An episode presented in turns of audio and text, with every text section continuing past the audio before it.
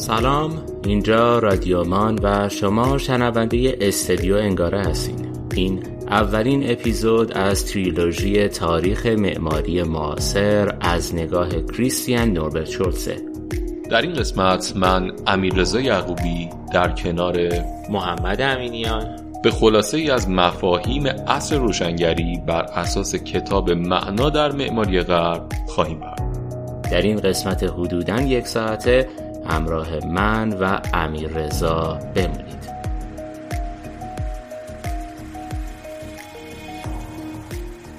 امیر رضا قبل از اینکه بخوایم بحثمون رو مفصل شروع بکنیم می‌خوام واسه من بگی که اصلا عصر روشنگری مربوط به چه دوره ایه و این دوره چه ویژگی هایی رو اساسا داره؟ ببین در مورد عصر روشنگری کلا منجر به وجود اومدن دوره ای هستش که ما در حالا می‌تونیم بگیم تاریخ معماری معاصر اون رو تحت عنوان دوران پیشا مدرن می‌شناسیم. اگه بخوایم راجبش توضیح بدیم می‌تونیم بگیم که عملا این عصر روشنگری که ما ازش صحبت می‌کنیم یک جنبش فکری فلسفیه مربوط به عواسط قرن 17 که توی انگلستان و فرانسه اون هسته اولیش شکل می‌گیره. و از مهمترین دستاوردهایی که ما می‌تونیم ازش دریافت بکنیم می‌تونه از بین رفتن تفکر قرون وسطایی باشه. درسته که استارت این اتفاق در دوره رنسانس خورده بود ولی در این دوره ما می‌تونیم خیلی ملموستر تغییرات رو یه جورایی می‌تونیم بگیم درک بکنیم. و کاملا تو این دوره ما شاهد آزادی پیشرفت وجود دلیل یه جورایی به وجود اومدن مدارا بین پاسخهای مختلفی که وجود داره برای مسائل وجود تجربه گرایی و دقت علمی رو کاملا ما می‌تونیم ملموس تو این دوره میشه گفتش ما در واقع یک عصری رو داریم که رشنالیسم هستیم یا دقیقا دقیقا. این کلید واژه رشنالیسم یا راسیونالیسمی که می‌بینیم توی کتاب ها بهش اشاره میشه یه جورایی جانمایه به وجود اومده از تفکرات این دوره است که ما فیلسوف هایی را می‌بینیم که خیلی تاثیر گذارن در شکلگیری این تفکر عصر روشنگری مثل دیدرو مثل ولتر مثل ژان ژاک روسو یا مونتسکیو کانت و سات. امیر رضا تا اینجا که خیلی خوب تفهیم شد برای من عصر روشنگری چه دوره ای رو در بر می‌گیره. حالا اساسا شکلگیری روشنگری از چه زمانی آغاز شد؟ ببین عملا این شکلگیری رو ما می‌تونیم از اواخر قرن 16 هم اون جایی که دکارت به عنوان یک فیلسوف مدافع عقل میاد در مورد می‌تونیم بگیم یه جورایی وجود و اون حضور تعقل و منطق صحبت می‌کنه که ما از اون می‌بینیم که یک نگاه هایی تحت عنوان جستجو برای معیارهای معتبر زیباشناسی اخلاق یا حتی حکومت یا منطق دیده میشه تو این دوره. با چه هدف این کار؟ این هدف دقیقا بحث حقیقت قابل مشاهده است. یعنی ما قبل از این حقیقتی رو جستجو می‌کردیم که قابل مشاهده نبود. ماورا طبیعه بود. ولی اینجا ما با اون تفکرات دکارتی دنبال حقیقتی هستیم که بتونیم اون رو مشاهده کنیم و ببینیم. پس در واقع میشه گفتش که در این دوران ما مقداری از مسائل ماورا طبیعه هم فاصله گرفتیم در حکومت و در شاید بشه گفت نگاه مردمی. درست میگم؟ دقیقا دقیقا. اصلا برای همین اشاره کردیم که این یه جنبش فکری فلسفیه بیش از اینکه بخواد تو بحث هنر جریان داشته باشه. و در انتهای بخوایم یه جنبندی داشته باشیم همین ابتدا از ورود به بحثمون می‌تونیم بگیم این دوران دوران عصر روشنگری دوران تحقق عمل آزادی نیست عملا. ولی دوران آمادگی ما برای رهایی هست که حالا در ادامه می‌تونیم اون رو دقیق تر بشیم به نوعی میشه گفتش که این دوران دوران گذار هستش برای اینکه عملا ما آزادی فلسفی رو حداقل تجربه بکنیم درست میگم دقیقا دقیقا خب تا اینجای کار معرفی مفهوم عصر روشنگری رو داشتیم و فهمیدیم که اساساً شکلگیری روشنگری به چه صورتی انجام شد. من در این بخش به عنوان مقدمه برشی از کتاب معنا در معماری غرب به ترجمه مهرداد قیومی رو برای شنوندگان رادیومان می‌خونم و بعد ادامه بحث رو دنبال خواهیم کرد.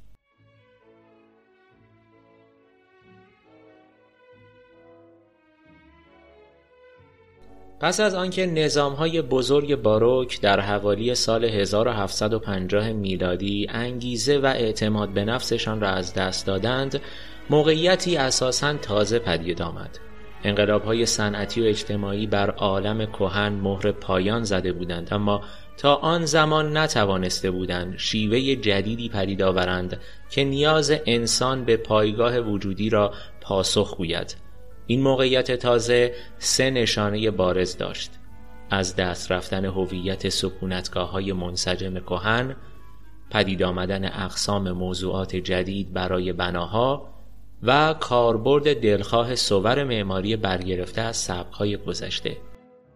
از این رو صده نوزدهم را معمولا دوره آشفتگی و انحطاط شمردند با این حال این نشانه ها را می توان به تلاش هایی در تعین بخشیدن به معانی جدید برای جانشینی صور نمادین سنتی شهر بارودار، کلیسا و کاخ و طرحهای مجلل تفسیر کرده و در طی نیمه دوم این صده نوعی تازه از معماری که به فناوری جدید صنعتی وابستگی داشت بیش از پیش اهمیت پیدا کرد. خب امیر رضا ما الان داریم راجع به یک عصر جدید صحبت می‌کنیم عصر روشنگری. این عصر طبیعتا برای خودش یک سری در واقع ویژگی ها باید داشته باشه و باید کم کمک نشونه های تغییر رو نسبت به اثار گذشته ببینیم. علال خصوص زمان باروک. چطور بوده این نشونه های تغییر؟ چه ویژگی هایی رو داشته؟ ببین دقیقا همونطوری که اشاره کردی توی صحبتات ما داریم از یه دوره ای میایم دوره باروک. دوره ای که با وجود این که یه مقداری احساس محور بوده ولی از یه جای به بعد می‌بینیم که دقیقا می‌خواد یه چارچوب مشخصی رو برای همه چیز در هندسه مشخص کنه و اون رو یه جورایی ارائه کنه. ما می‌تونیم واکنش های متعددی رو در این دوره ببینیم که نسبت به این دوره باروک و تفکراتش داره صورت می‌گیره. یه نمونهش رو اگه بخوایم بگیم ایجاد باغ منظر انگلیسی. در نیمه اول قرن 18 میلادی توسط ویلیام کنت.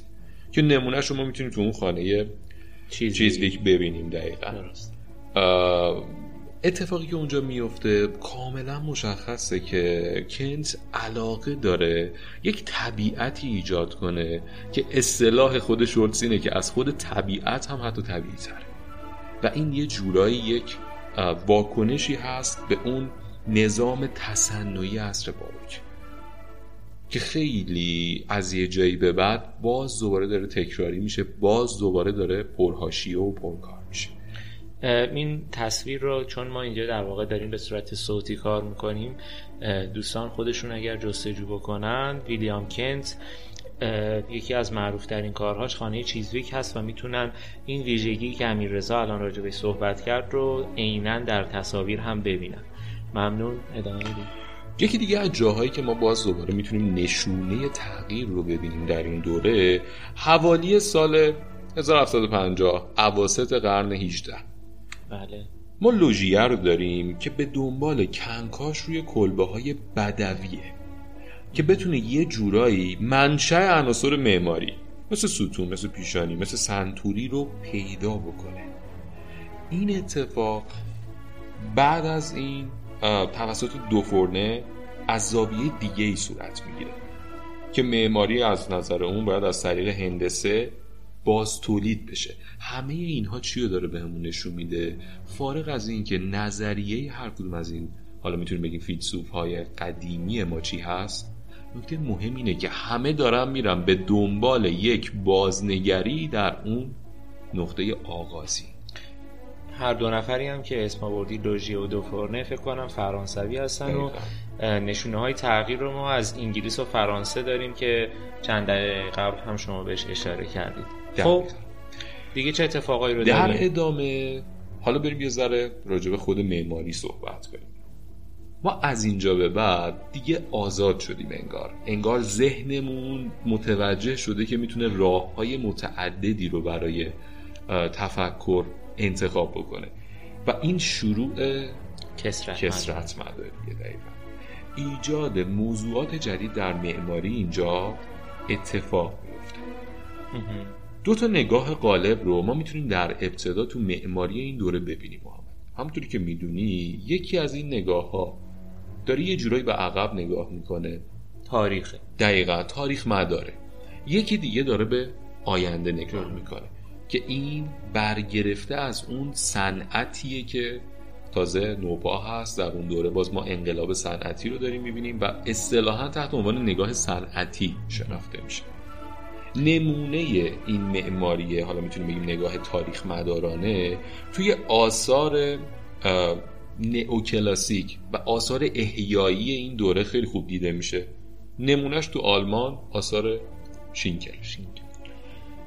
و اگه بخوایم نگاه صنعتیش رو ببینیم که یه مقداری به آینده داره نگاه می‌کنه اینها میشن آثار به اصطلاح خود شولز حقیقتا خلاقانه این دوره. چرا؟ چون یه تفسیر تازه از گشودگی فضای بزرگ. نمونهش توی کارهای لوی بوله. دقیقا. لوی بوله در فرانسه قابل بررسی هستش. خب پس با توجه به این صحبت هایی که شد من می‌تونم حدس بزنم که کاربری های مثل کاخ و کلیسا کمتر دیگه مثل قبل مورد توجه بودند و یه سری فضاهای جدید معماری مثل حالا تالارها، کارخونه ها، موزه ها حتی مسکن یا ساختمان های اداری نقششون توی معماری و شهرسازی احتمالا پررنگتر شدن. درست میگم؟ اگر دقیقا. درسته محمد. ببین این بحثی که ما میگیم در مورد این نگاه خلاقانه در مورد پیدا کردن مسائل بیشتر و پاسخهای متعدد برای این مسائل دقیقا اینجا خودشو نشون میده. کلیسا و کافی که همیشه تکرار میشه همونطوری که گفتی هست ما می‌بینیم یادمان، موزه، مسکن، تماشاخانه، تالار نمایشگاه، کارخانه یا ساختمان اداری داره اضافه میشه اینو وجود نداشته درسته. و در واقع موزه یه جورایی اگر قبلتر کلیسا بوده و نیایشگاهی واسه دین بوده حالا ما موزه رو داریم که به نوعی نیایشگاه هنر می‌تونه باشه. دقیقا. دقیقا به همین صورته. و این موزه عملا داره توی دل خودش یک سری روایت رو به ما ارائه میده. یعنی یک نوع افسانه ساخته ذهن بشر رو داره در قالب هنر به ما ارائه می‌کنه. و این میره جایگزین اون فضای خالی که به جای اسطوره و دین در دوره قبلی در ذهن انسان وجود داره جایگزین اون قرار در ادامه ما می‌تونیم ببینیم که کلا کاربری های نمایشی تو این دوره خیلی پسند مورد پسند می‌تونیم بگیم واقع میشه. و یکی از دلایلش اینه که عملا این کاربری های نمایشی مثل نمایشگاه. اینا مظهر ارزش های جامعه سرمایه داری و اون جامعه فئودالیستی زمینداری که در دوره قرون وسطا وجود داشته به واسطه تغییرات عمده داره میره میچرخه به سمت سرمایه داری. و اینجا ما کارخانه ها و ادارات رو به عنوان سازنده ارزش های این جامعه سرمایه داری می‌تونیم بررسی بکنیم. خب حالا با توجه به اینکه بناهای جدیدی مورد استقبال قرار گرفتند میشه گفتش که بعد از نیمه صده 19 هم اقسام اصلی بناها به این صورت بود که ما تالارهای بزرگ رو داشتیم ساختمانهای اداری رو داشتیم و خونه های فردی رو. مثلا واسه تالارهای بزرگ اصلی ترین نمونهش تالار ماشینیه که اثر کنتامینه و دوتر برای ساختمون های اداری میشه نمونه های در واقع اصلی که اشاره کرد. خیلی از آثار ویلیام ل بارونجنیه و خونه های فردی هم خونه های خیلی معروف فرانک لوید رایت هست که قبل از صده بیستم ساخته شده. حالا شما ویژگی های این آثار رو برای ما بگو که به چه صورت هست. بله. همونطوری که اشاره کردی ما وقتی که میایم راجع به تالارهای بزرگ صحبت می‌کنیم یکی از بهترین نمونه هاش هم تالار ماشین. این تالار ماشین نمونه یک فضای یک پارچه است که عناصر ثانویه در اون رها میشن یعنی چی عناصر ثانویه؟ الان یه شرحی از خود شولتز رو میاریم وسط. میگه تالار به ابعاد 420 در 115 متر. یعنی ابعاد رو نگاه کن محمد. همچین فضایی دقیقا همچین فضایی یک پارچه بزرگ گسترده همون چیزیه که اصل روشنگری و دوران پیشا مدرن دنبالشه. همون اتفاق جدیده که داخل خودش بر قرفه هایی داره که تقسیم شده. ساختار اصلی تالار 20 تا قوس می‌تونیم بگیم سه مفصلی داره. اوکی. و این کاملا حضور تکنولوژی رو داره نشون میده. یعنی باز دوباره ما توی یک بود دیگه توی بود می‌تونیم بگیم حتی جزگرایی هم داریم این پیشرفت رو می‌بینیم. در واقع تکنولوژی صنعتی دیگه چون بالاخره هر عصری برای خودش یک بله، تکنولوژی دقیقا. دقیقا تکنولوژی صنعتی. حالا راجع به اون بخش دومی که صحبت کردی آثار ویلیام لبارون یکی از نمونه هاش هم ساختمان بیم است که ما داریم چی می‌بینیم؟ یک ساختمان بلند مرتبه رو می‌بینیم که اتفاق بسیار مهمی که داره توش میفته اسکلت فلزی. دقیقا. ما اسکلت فلزی داریم.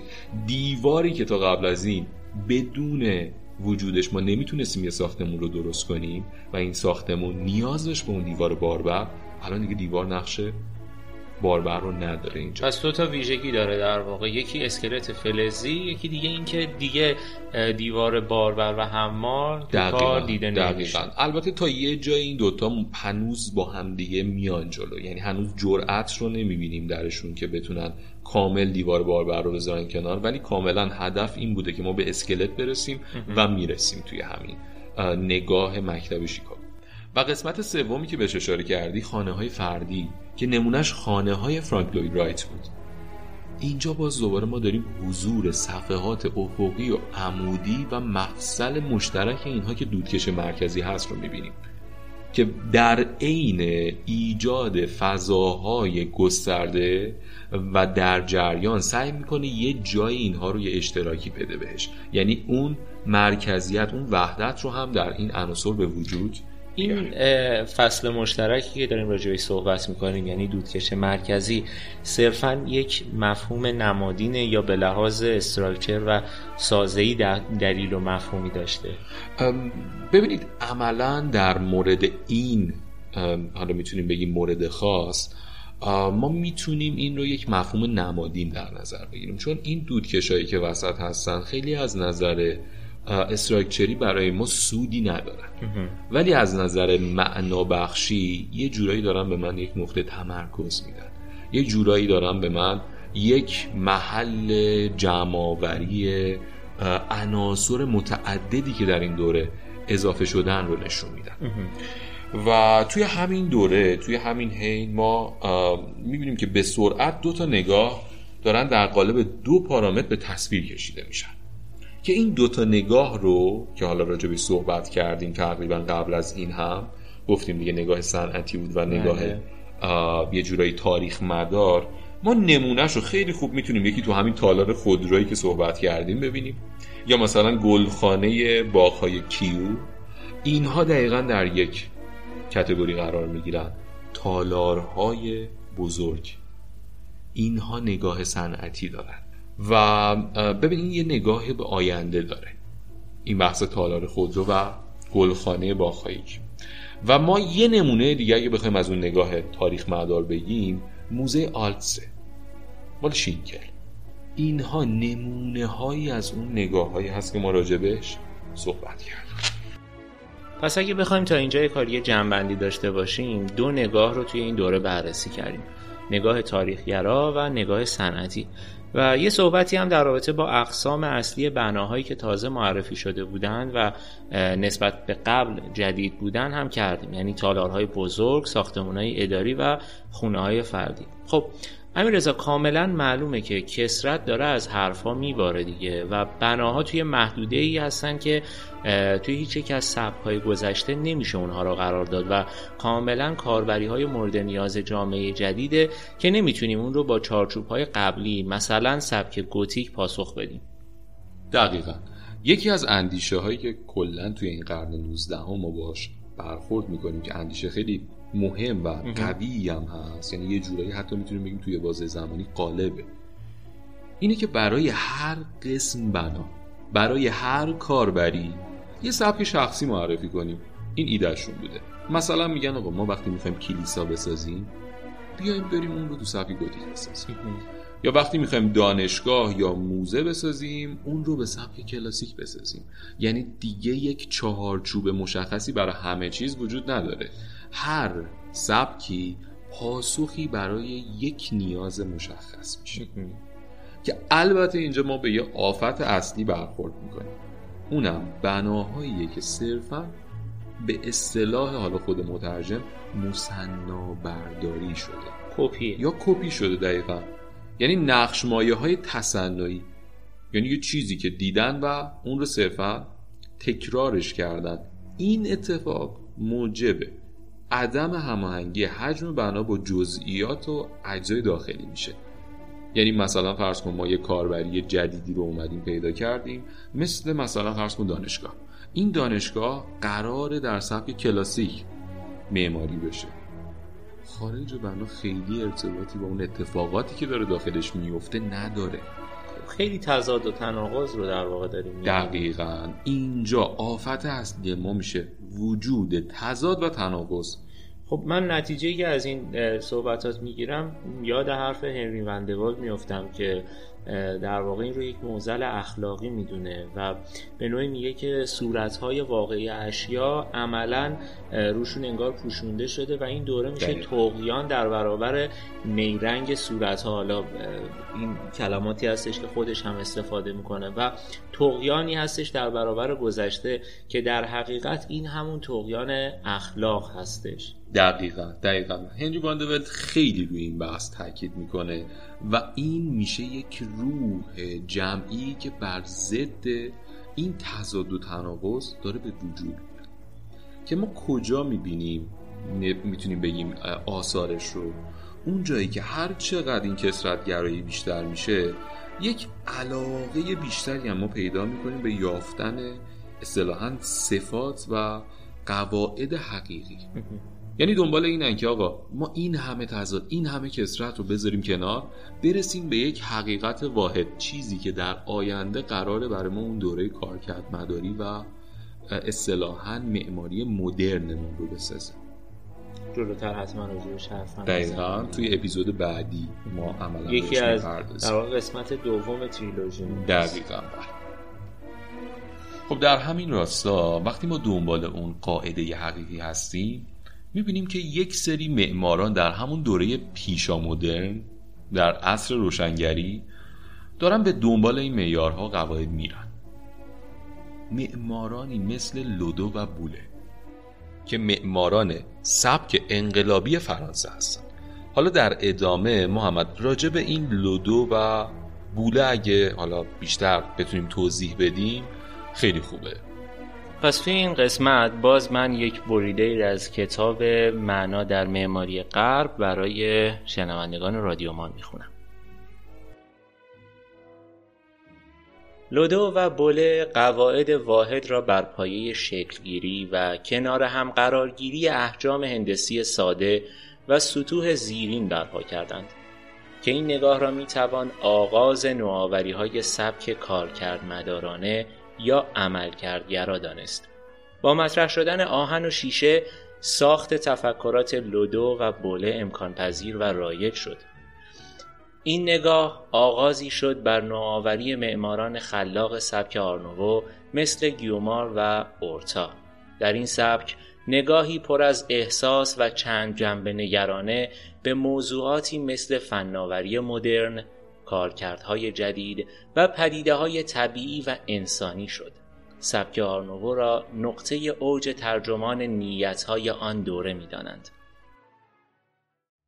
دقیقا محمد همینطوری که اشاره کردی بهش پانکوک هم در وصف آرنوو میگه عملا این سبک تبدیل ماده غیر زنده به موجودی زنده هستش که در راستای همون بحث نوآوری ما داریم همچین بحثی رو می‌بینیم. البته جلوتر ما به آرنوو هم مفصل خواهیم پرداخت. احتمالا توی اپیزود سه. همین در واقع منظور از ماده غیر زنده همون متریال ها هستن که یه جوری میگه داره متریال هایی که غیر زنده هستن رو به مسابه یک موجود زنده می‌بینه. درسته؟ دقیقا. ما توی یک مجموعه ای حالا تحت عنوان بحث آرنوو می‌تونیم ببینیم که جز جزء تشکیل دهنده عناصر تشکیل دهنده یک بنا دارن یک مقدار یک نگاه دیگه بهشون میشه به چشم یک عنصر زنده بهشون نگاه میشه تا کلیت بنایی که از این عناصر تشکیل شده حالا توی ادامه بحثمون بریم به بررسی دقیقتر یک سری از آثار بپردازیم و ویژگی های هنر دوران روشنگری یا پیشا مدرن رو توی اون آثار بررسی بکنیم موافقی؟ حتما حتما. خب کار اول کارخونه نمک شو اثر لودو. کارخانه نمک شو اثر لودو. همونطوری که باهاش آشنا شدیم با دیدگاه های لودو و بوله نگاه نگاه رو به آینده است. ما داریم در این مجموعه نخستین شهر آرمانی دوران صنعتی رو می‌بینیم. کاملا معلومه که در این مجموعه که سعی شده منظم کار بشه اشکال هندسی کامل استفاده شده. اصلا قانونی که دارن به وجود میارن برای اینکه بتونن یه جورایی اون تضاد و جلوش رو بگیرن خب. استفاده از هندسه کامل احجام کامل که یه جورایی ما توی این مجموعه طراحی انقلابی و کلاسیک رو داریم در کنار همدیگه می‌بینیم. و این بود نوآورانش بیشتر در استفاده از احجام می‌تونیم بگیم انقلابی هستش. احجام انقلابی مثل احجام ساده. مثلا فرض کنید توی این مجموعه ما می‌بینیم از کره استفاده میشه. کره به عنوان یک می‌تونیم بگیم حجمی که یه جاودانگی به من میده. می‌بینیم توی این مجموعه میاد از این کره برای نشون دادن اون ابدیت دقیقا در قسمتی که مربوط به یک گورستان هست داره استفاده میشه. که در نوبه خودش می‌تونیم بگیم معنا و مفهوم رو داره؟ و این معنا و مفهوم رو داره در قالب یک صورتی که نظمدهی شده و وحدت وجودی و کارکردی درش وجود داره به ما نشون میده. لودو یه حرف جالبی داره محمد. میگه دایره و مربع از نظر من الفبایی رو می‌سازه که معلفان در تعلیف بهترین آثار باید به کار ببرن. جملش خیلی هم جالب دقیقا نشون میده بهش که دنبال اون قاعده هست. نمی‌خواد خیلی این تضاد و تناقض ادامه پیدا کنه. خب اثر بعدی هم که هست و ما می‌تونیم بررسیش بکنیم کاخ بلورین یا کریستال پالاس اثر جوزف پاکسن هستش. خب این بنا در واقع یک نخستین بنای بزرگ اداریه که توش همه ارجاعات به سبهای گذشته تقریبا میشه گفتش فراموش شد و نقطه عطفی شد توی معماری مدرن. جوزف پاکسن یه روز میاد واسه اینکه های خودش رو آزمایش بکنه که چقدر شاداب هستن.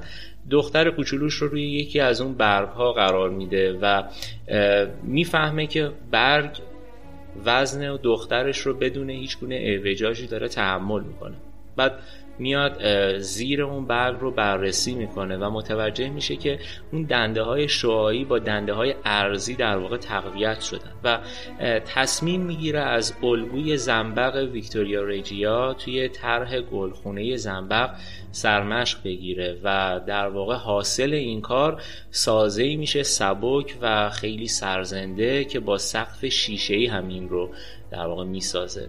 این سقف‌ها رو روی تیرهای چوبی سبکی قرار دادن و اونها هم تو خالی می‌سازن که به عنوان ناودون بتونن ازش استفاده بکنن. نتیجه این کار هم در واقع بنایی میشه زیبا و خیلی هم به صرفه و اقتصادی. واسه طراحی این نمایشگاه مسابقه ای رو بین 245 طراح برگزار کردن که هیچ کدوم هم در نهایت مورد پذیرش قرار نگرفته و طراحی رو به جوزف پاکستانی دادن که معمار باغبان نزدیک به حکومت بوده. خب امیر رضا این کار جوزف پاکسن کریستال پالاس چه ویژگی های دیگه ای داشته که به ما بگی؟ اولا یه لقب خیلی مهم داره. اگه بخوام که خلاصه بگیم شاهکار استانداردسازی. محمد توی اون کانتکسی که ما داریم این بحث رو بررسی می‌کنیم ببین بنا ظرف نه روز طراحی شده. ظرف سه ماه قطعات ساخته شدن دوباره ظرف سه ماه اینا اسمبل شده. ته شارت دیگه. همه تو شارت. دقیقا. ته همه تو شارت و اتفاقی که داره میفته سرعتی که اینجا ما داریم می‌بینیم اصلا غیر قابل قیاسه با دوران قبل از خودش. یه قولی مثل کریستال پالاس بخواد اینجوری طراحی بشه. کریستال پالاس اصلا اصطلاحا مظهر خیال آرمانی و تقریبا دارای یه حرمت دینیه واسهشون چطوری این اتفاق افتاده؟ فرض کنید یه فضا به اون وسعت تماما از شیشه و آهن ما داریم یه سری مشبک می‌بینیم که بین این مشبک ها رو شیشه قرار دادن و این باعث میشه امتداد دیده تو هیچ وقت قطع نشه. درست. این باعث میشه که حضور سیلاسای نور توی بنای تو باشه. اصلا آدم اینجا جو بنا میگیردش. برای همین حرمت دینی به عنوان یک کلیدواژه برای این بنا استفاده میشه و یعنی اصلا هیچ کاربری دینی نداره این فضا. درست. هرچند که عاقبت خوشی هم نداشت بنا دیگه. دقیقا. در نهایت متاسفانه قربانی آتیش سوزی میشه این بنا و از بین میره. در کل اگه بخوایم کیرسال پالاس یا قصر بودودین رو جمع بندی کنیم محمد باید بگیم نماد باور عمومی به پیشرفت علمی و صنعتی این یعنی مردم دیگه فهمیدن که به این ایمان قلبی رسیدن و به اینه دیدن که علم و صنعت کاملا دیگه پیشرو این عصره و یه سری اتفاقای جدید داره میفته که قبلتر اون رو نداشتیم. بله. و هرچند که توی دههای بعدی از این نوع ساختمون خیلی بیشتر هم توی اروپا دیدیم و هم توی امریکا اما کریستال پالاس یک جایگاه ویژه‌ای رو در تاریخ معماری داره. نقطه آغازه. بله. برای بعدی ساختمون گارانتی اثر لوئیس سالیوان. ساختمون گارانتی یه ساختمون خاص محسوب میشه برای ما. حالا تحت عنوان چون توی شهر بوفالو ساخته شده ساختمان گارانتی یا بوفالو بعضی جاها ازش اسم می‌برن. این دوتا رو باید حواسمون باشه که فکر نکنیم دقیقا یک ساختمان. دقیقا وقتی که ما نگاه می‌کنیم به آسمان خراش ها که محصول نگاه صنعتی دوران پیشا مدرنن متوجه میشیم که اولا این آسمان خراش ها مبین نوع تازه ای از حجم پیوسته داخلی و دوما مثل یه نشونه یا لندمارک دارن عمل می‌کنن. یعنی هم وظیفه شهریشون رو دارن سعی می‌کنن انجام بدن هم جدا از اون کاملا در نقش یک فضای پیوسته دارن خودشون رو یه جورایی عرضه می‌کنن به معماری. اسکالی چی میگه؟ میگه قواعد آسمان خراش ها رو هانری هابسون ریچاردسون در بناهاش مانند ساختمون مارشال فیلد یا مثلا دومین بنای ایمز به نمایش گذاشته جایی که ضمن توجه به پیوستگی فضای داخلی از طریق ارتباط عمودی برای نمای بنا از سنگ استفاده کرده. این تفاوتی که هست نسبت به اون بلند مرتبه گرایی و اون میل به پیشرفت میل به نگاه به آینده اومده تلفیق شده با متریال های یه مقداری تاریخی یه مقداری سنتی مثل سنگ که باز دوباره داره یک اتفاق جدید رو رقم می‌زنه. سالیوان علاوه بر اهمیت در دنیای معماری حالا داریم الان اثرش رو می‌خوایم بررسی بکنیم یه نظریه پردازه. یا حتی اشاره شده صاحب نظران میگن که سالیوان یک شاعر درجه یکه. دیگه جمله معروفش رو همه دانشجوهای معماری بلد هستن که فرم فالو فانکشن فرم تابع عمل کرده و به نوعی میشه گفتش صورت از کارکرد پیروی می‌کنه. دقیقا. شولتز راجع به این جمله حرف جالبی می‌زنه. میگه که خب می‌دونی دیگه هر جا میریم یه form follow function هست. شولتز میگه که الان یه مقداری این مفهوم به ابتذال رفته. یه مقداری برداشت سطحی ما می‌بینیم داره از این مفهوم انجام میشه. ولی اون نظری که سالیوان داشته مفهوم عمیقتری بوده. سالیوان این شعار رو در یعنی می‌تونیم بگیم در این شعار صورت و کارکرد رو آزادانه تفسیر می‌کنه. از نظر صورت و کارکرد عناصر تشکیل دهنده زندگی هست. یعنی اون رو از طبیعت الهام می‌گیره. اون براش یک می‌تونیم بگیم پروسه مصنوعی نیست. اگه معماری آمریکایی زمانی بتونه به معنایی دست پیدا کنه این معنا چیزی جز زندگی آمریکایی نیست.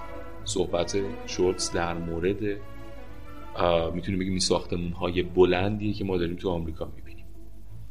و در ادامه اعتقادی که سالیوان داره عملا به این form follows function تحت عنوان فشار نیروی زنده. یعنی function رو یک فشاری از یک نیروی زنده داخل ساختمون می‌دونه که تاثیرش رو ما می‌تونیم روی صورت و نمای ساختمون ببینیم. یعنی این تفسیر رو ببین تفسیر خیلی عمیق‌تره. از اون چیزی که ما خیلی سطحی داریم می‌بینیم در دورهای بعدی برداشت میشه. خب آسمون خراش از نظر لوی سالیوان اساسا چه ویژگیهایی رو داره؟ چجور تعریف می‌کنه این آسمون خراش رو سالیوان از نظر سالیوان آسمون خراش چهار مرحله است. یعنی عملا یک چرخه یه که چهار مرحله اصلی داره چهار قسمت اصلی داره. بله. این چهار قسمت یکی بخش زیرزمینه یکی شخصیت عمومی طبقه همکف و نیم طبقه متصل یعنی در واقع اون قسمتی که بنای آسمون خراش ما داره با پیاده رو و منظر شهری اتصال برقرار می‌کنه. دقیقا و در مرحله بعدی تعداد نامعلوم طبقات یعنی طبقه از نظر اون یک شخصیتی داره که تکرار میشه. بله. و در نهایت اتاق زیر شیربونی که میشه بالاترین بخش ما که می‌تونیم بگیم تکمیل می‌کنه این چرخه. یه نگاه چهار بخشی پس شد. زیر زمین اتصال طبقه همکف با فضای شهری یه تعداد طبقه که اهمیتی نداره ده تاست پنجاه تاست یا بیشتر. و در نهایت اون اتاق زیرشیرهونی و تکامل نظام چرخه دقیقا. کلا این چهار بخش بخشای اصلی تشکیل دهنده آسمان خراش از نظر سالیوانی و به نظرش معنایی بیش از یک مشت آهن و شیشه و سنگ داره. که ما می‌تونیم کمال این نگاه رو در ساختمون های وینرایت و گارانتیش در بوفالو ببینیم. توی کتاب معنا در معماری قبل شد ساختمون گارانتی رو مثل یک گیاهی که از قسمت پایینیش داره رشد می‌کنه تشبیه کرده و مفهوم بلوغ سالیوان رو توی آسمون خراشاش به منزله اثر هنری توی فروشگاه کارسون بیش از این مورد توجه قرار داده. این بنا تداوم عمودی رو متوقف کرده و گسترش های افقی رو هم توی اون می‌بینیم. و میشه گفتش بناهای سالیوان هم در جهت عمودی و هم در جهت افقی به سیمای شهر مقیاس و ساختار و معنا بخشیده و در راستای ظهور شهرسازی گشوده و پویا عمل کرده. دقیقا محمد با وجود اینکه سالیوان در وسط یک جریانی به اسم مکتب شیکاگو قرار داره که بلند مرتبه گرایی در اون یه جوری می‌تونیم بگیم مدل. ولی کاملا داریم می‌بینیم که چیزی که سالیوان رو متفاوت می‌کنه از دیگر معماران این مکتب توجه درستش به خطوط افقیه. و این تعادلی که ایجاد می‌کنه.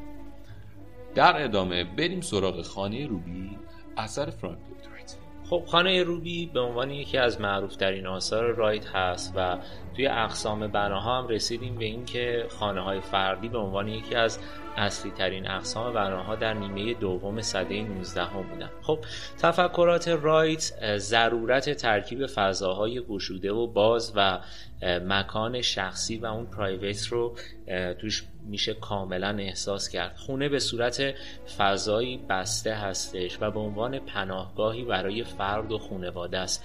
توی کاخهای دوره باروک این ماهیت اساسا با میل به انبساط و تسلط به صورت توامان داشته استفاده می شده اما رایت طالب گشودگی بدون تسلطه و این همون معماری و دموکراسیه پس رایت عملا جعبه خانه رو ویران کرده خراب کرده و از نو یک تعامل نو و جدید و عمومی بین درون و برون خانه پدید آورده و مفهوم درون در خانه های رایت به نقطه ثابت در فضا تبدیل شده و اون نقطه محل قرارگیری بخاری بزرگ با دودکش قائم بود که قبلتر هم توی همین اپیزود راجبش صحبت کردیم که به عنوان یک مفهوم مرکزیت تعریف شده.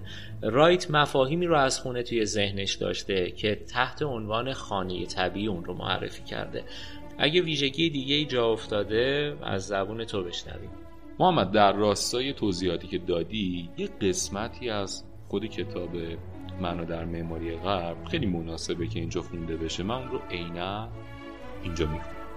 فضاها از دودکش مرکزی شروع و در امتداد محورهای اصلی کشیده می شود و گویا به واسطه محتابی ها و ایوان ها رفته رفته در فضای باز محو می گردد دیوار روزندار سنتی جای خود را به صفحات پیوسته و ناشکسته ای داده که با نوار ممتد پنجره ها در بالای خود از بام جدا شده است. پس دیوار دیگر برای مسدود کردن فضا به کار نمی رود بلکه برای این است که عالم بیرون را به درون خانه بیاورد و بگذارد درون خانه به بیرون خب از نظر رایت بام خونه هم نقش تعیین کننده ای در تعریف شخصیت خونه داره و در ادامه باید به استفاده رایت از متریال ها هم اشاره کرد. رایت همیشه از متریال ها مطابق ماهیتشون استفاده, استفاده کرده و اهمیتی هم نداشته که این متریال ها نو باشن یا کهنه.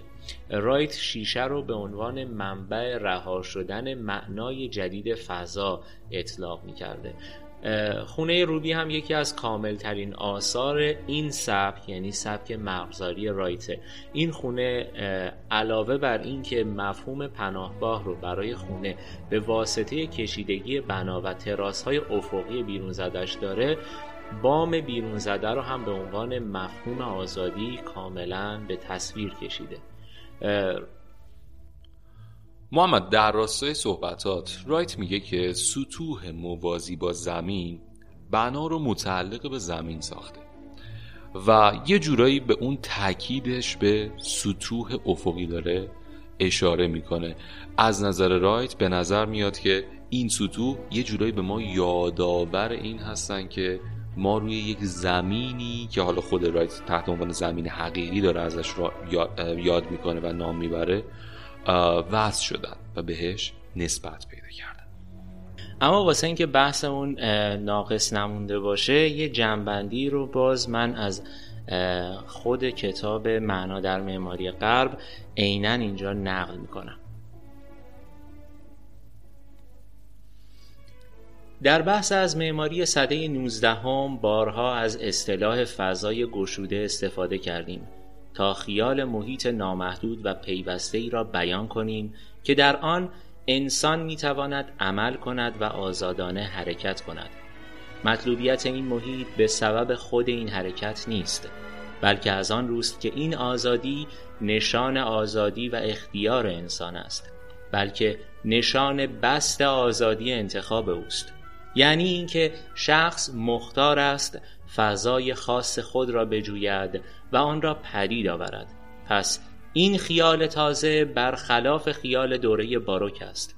فضای باروک در نظامی منسجم به ظهور می رسد اما فضای گشوده صده نوزدهم آرمانی جدید را بیان می کرد آزادی انسان.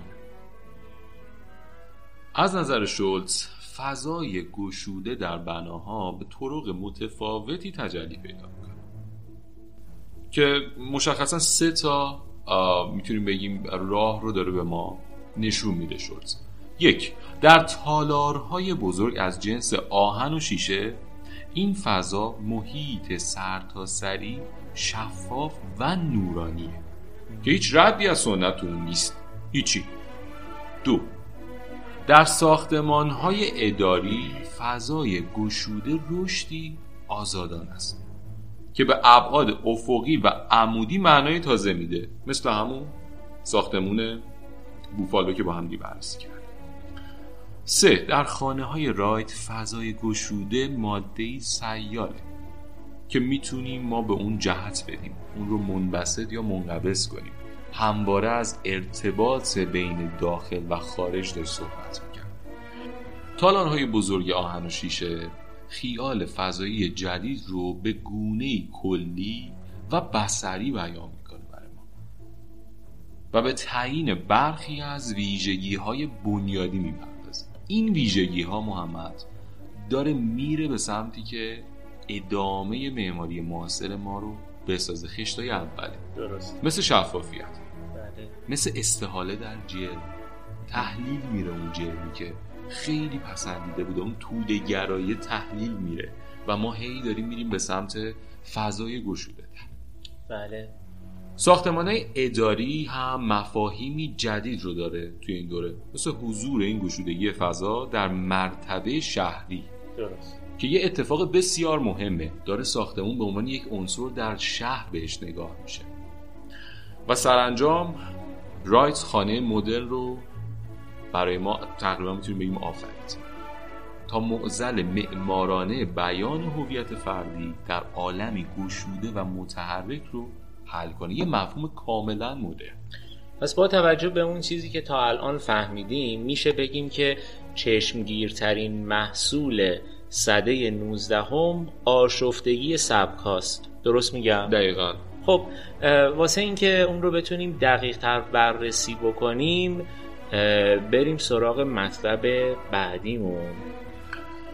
برای اینکه یه جنبندی داشته باشیم از همه صحبت که کردیم ما می‌خوایم یه مروری داشته باشیم به صحبتمون جایی که ما آغاز کردیم صحبت رو. بله. ما از باروک هجرت کرده به سمت تفکر جدید به سمت باز اندیشی و اینجا برای اینکه خیلی نمی‌تونستیم یوهو یه اتفاق بزرگ یه تغییر بزرگ رو ایجاد کنیم از نوکلاسیسم شروع کردیم. بله. از احیا شروع کردیم. هنوز ذهن ما اینجا در بنده.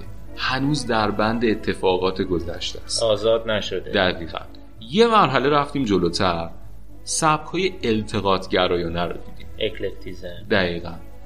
که اینجا ما رفتیم دنباله یه جورایی نوآوری ولی این نوآوری. دقیقا از چهارچوب دوره قبلی بله یعنی همچنان من میرم مثلا توی سبک کلاسیک سبک گوتیک سبک رومانسک هر کدوم اینا رو نگاه می‌کنم ازشون یه چیزی برمیدارم و تو برنامه استفاده می‌کنم هنوز انگار جرأت پا گذاشتن به بله. یک عرصه جدید و آزاد رو پیدا نکرده انسان بله و در نهایت در قدم بعدی ما رسیدیم به سبک های نو. آزادی کامل. نمونهش گفتیم اون نگاه صنعتی. فرزندان نگاه صنعتی ساختمان اداری تالارهای بزرگ خانه های فردی اینا همه فرزندان اون نگاه صنعتی بودن. دیگه رفتیم عقلگرایی مطلق دقیقا بله. و در انتها راجع به معنا و این معماری در دوره پیشا مدرن یا اصل روشنگری یه جنبندی بکنیم خوبه. خب نیت اصلی در پس خیال تازه فضاست و آرزوی این عصر رهایی از نظامهای گذشته بوده. عقل در حال پیدا کردن یک جایگاه ویژه و متفاوته و ولتر نویسنده معروف می نویسه که هرگز نباید بگوییم کار را با ابداع قواعدی باید آغاز کرد و بکوشیم همه چیز را بر طبق آنها تبیین کنیم. بلکه باید بگوییم همه چیز را دقیقا تحلیل می کنیم این نظریات عقل رو در یک جایگاه متفاوت به عنوان روح نظامند یا روح القوانین طبقه بندی کرد. به این ترتیب علوم طبیعی از مرحله مفروضات و نظریه پردازی های دلخواه و موهوم گذر می‌کنه و به روش مشاهده و تحلیل سوق پیدا می‌کنه. فلسفه روشنگری از طرفی با قدرت عرف سنت و سلطه هم سر دعوا و منازعه داشته. دقیقا. در انتها ما می‌خوایم شعار روشنگری رو با هم دیگه یه مروری داشته باشیم. آزادی برابری برادری. شعاری که کاملا تغییر رو و اون انقلابیگری رو در خودش داره نشون خیال موهوم مجازی که وابسته به احساس ما بوده در دوران باروک جای خودش رو میده به خیال حقیقی. درست. که وابسته به تجربه گراییه وابسته به امپریسیسمه وابسته به منطقه وابسته به راسیونالیسمه. یعنی نگاه عوض داره میشه. و از این رو خردمداری و رومانتیسیسم دو نظر متفاوت از یک دیدگاه بنیادی هست که میشن پایه های تفکر ما در دوران بعدی که با هم دیگه در اپیزودهای بعدی در اپیزود بررسی بعدی بررسی می‌کنیم. خب همین رضا به پایان این قسمت از برنامه استدیو انگاره رسیدیم و بحث پیشا مدرن رو به پایان رسوندیم. سخن آخر با شنونده ها ممنونم ازت محمد. باید به این اشاره بکنیم که این مجموعه جوری تدوین شده تا برای دوستانی که هدفشون ادامه آموزش ادامه تحصیل در مقاطع ارشد دکترا هستش این مطالب سعی شده که به دردشون بخوره در کنکورهایی که در پیش رو دارن و امیدواریم که بتونیم یه سهم کوچیکی در موفقیت اونها در این کنکورها داشته باشیم. پس می‌تونن این مجموعه اپیزودها رو به دوستان هنر و معماری که قصد ادامه تحصیل و در واقع کنکور دادن هم دارن پیشنهاد بکنن خیلی راحت. بله دقیقا. ما سعی کردیم که یک کتابی رو که بخش معاصرش تقریبا هلوش 200 صفحه هست رو خیلی ساده توی یک تریلوژی حدود سه ساعت چهار ساعت جمعش بکنیم که خیلی راحت بتونن پسش پر بیان دوستان. من دیگه بیشتر از این صحبت نمی کنم شما و دوستان رو به خدای بزرگ میسپارم تا اپیزود بعدی که باز برسم خدمتتون. خب دوستان به پایان اولین قسمت از تریلوژی تاریخ معماری معاصر از نگاه شولز رسیدیم. در قسمت بعدی به کارکرد مداری یا فانکشنالیسم خواهیم پرداخت. پس تا قسمت بعدی استدیو انگاره شما رو تنها می‌ذاریم. حتما این قسمت از استدیو انگاره رو به علاقه مندان هنر و معماری هم معرفی بکنید. منتظر نظرات شما برای بهتر شدن استدیو انگاره هم هستیم. مهمان این استدیو از رادیومان دکتر امیررضا یعقوبی پژوهشگر دکتری معماری هستند که در اپیزودهای بعدی هم در کنار ایشون خواهیم بود. شب و روزتون خوش. خدا نگهدار.